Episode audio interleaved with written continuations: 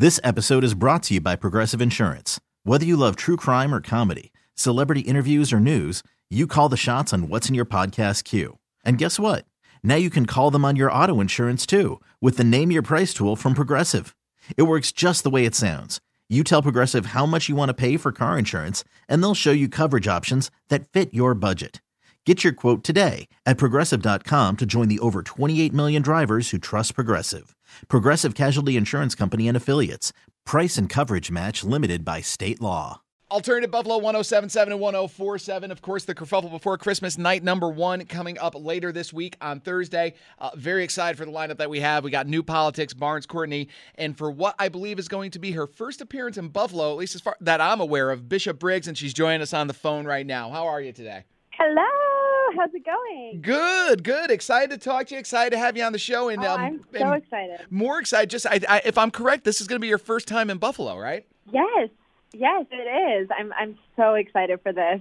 And that lineup is insane. When I hear you say it, I'm actually like so excited. I, I love it when artists actually have excitement and passion about other bands on the bill and playing these shows. And it means a lot to us. It means a lot to the audience that you guys really are into what you do. Uh, so to hear you say that is a fantastic thing. Ah, yeah. The the lineup is crazy. Well, you're coming to town this Thursday. Tickets available still at alternativebuffalo.com.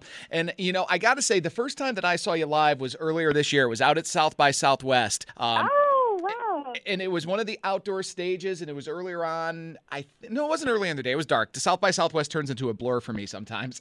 Um, but you had ra- just right after you wrapped up your first song, the look on your face and the smile and and the the enjoyment that you were getting, like you could tell that you were so excited to be there doing that. Oh yeah, I mean, every time I get to perform, you know, I really take it in, and uh, you know, when I'm singing the songs, it's you know, I go right back to when I wrote them. So I'm angry and it's intense, and I'm sad. Um, and then the minute the song ends, I kind of look around and I just think, wow, like this is my dream.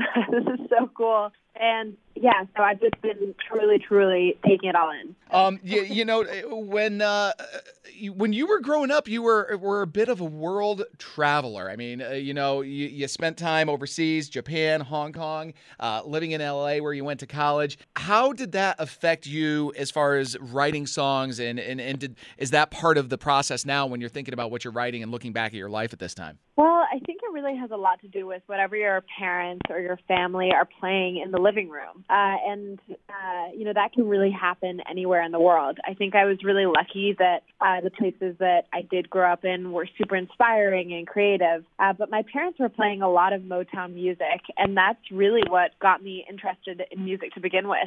Uh, and then that entire genre really inspired my writing. And I just saw all these artists as truth tellers, you know, Otis Redding, Etta James, Aretha Franklin, and then, you know, went into Janis Joplin world. Uh, you know, these were all artists that I just wanted to be. it, it- it's weird how you know everyone's like oh i'm not going to be my parents when i grow up and i don't want to be them but like i remember that my mom had all the beatles records and my dad was Yes.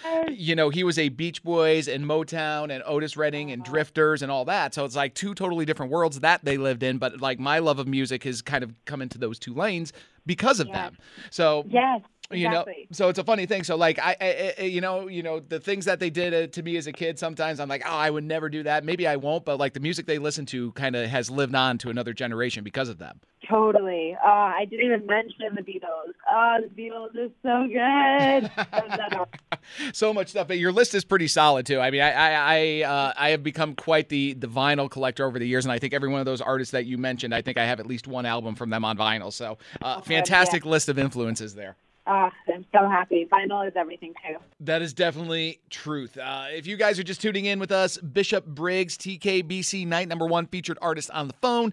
Uh, let's do some tunage from her. This is River, and then we'll chat more after this on Alternative Buffalo. This episode is brought to you by Progressive Insurance. Whether you love true crime or comedy, celebrity interviews or news, you call the shots on what's in your podcast queue. And guess what? Now you can call them on your auto insurance too with the Name Your Price tool from Progressive. It works just the way it sounds. You tell Progressive how much you want to pay for car insurance, and they'll show you coverage options that fit your budget.